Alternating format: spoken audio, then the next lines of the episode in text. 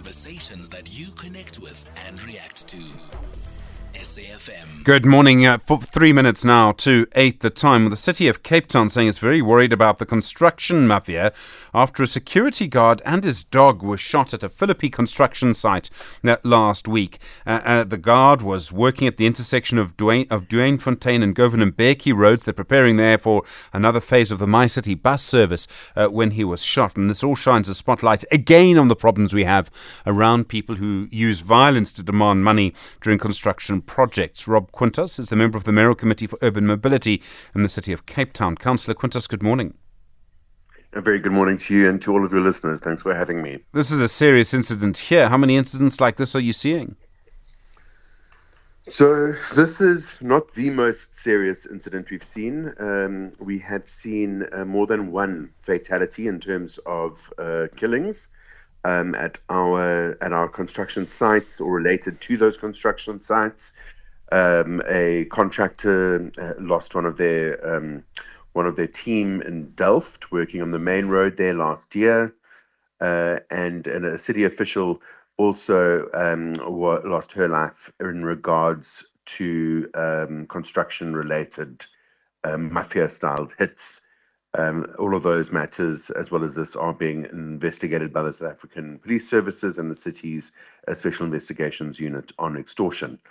But um, yeah, we're seeing it. We're seeing it a, a, tremendous amount, and it has had, in many ways, um, changed the way we do business um, in terms of how we're spending contract funding and uh, to have uh, additional security there to protect workers and um, and people that are busy trying to deliver services to communities who need them the most. It must cost a fortune uh, just to secure these places. You're trying to build something, you have to spend a huge amount of money just on security. Well, that's exactly right. So we now have um, at this site, for example, uh, the one mentioned uh, uh earlier on in uh, in Philippi, uh, where this incident happened a week ago today on the 20th of Feb. We, um, you know, we now have uh, sort of Inyala type tactical vehicles and tactical response units stationed there whilst uh, people are working during the day, bearing in mind that this has not stopped the threats uh, even.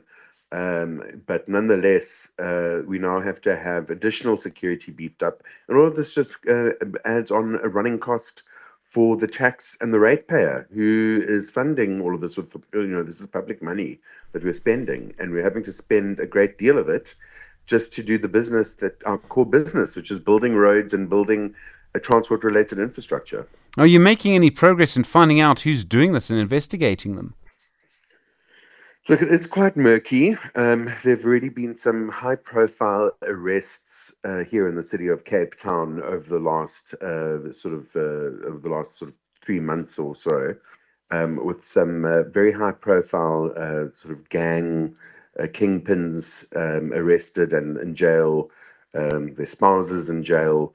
and this is all related, but I mean, it's, it's certainly not only one entity that is doing this. It's sometimes it is a, a very highly um, highly organized um, crime syndicate that is uh, doing extremely high level sort of uh, extortion.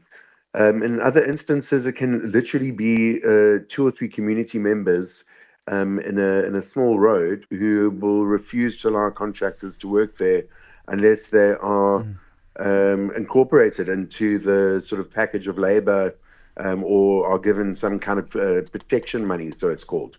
So it, it's a wide range of, of uh, players, if I can use that expression, involved in this across the measure. So it's very difficult to find one person and assume it's going to all end. Councillor Quintas, thank you, member of the Mayoral Committee for Urban Mobility in the City of Cape Town.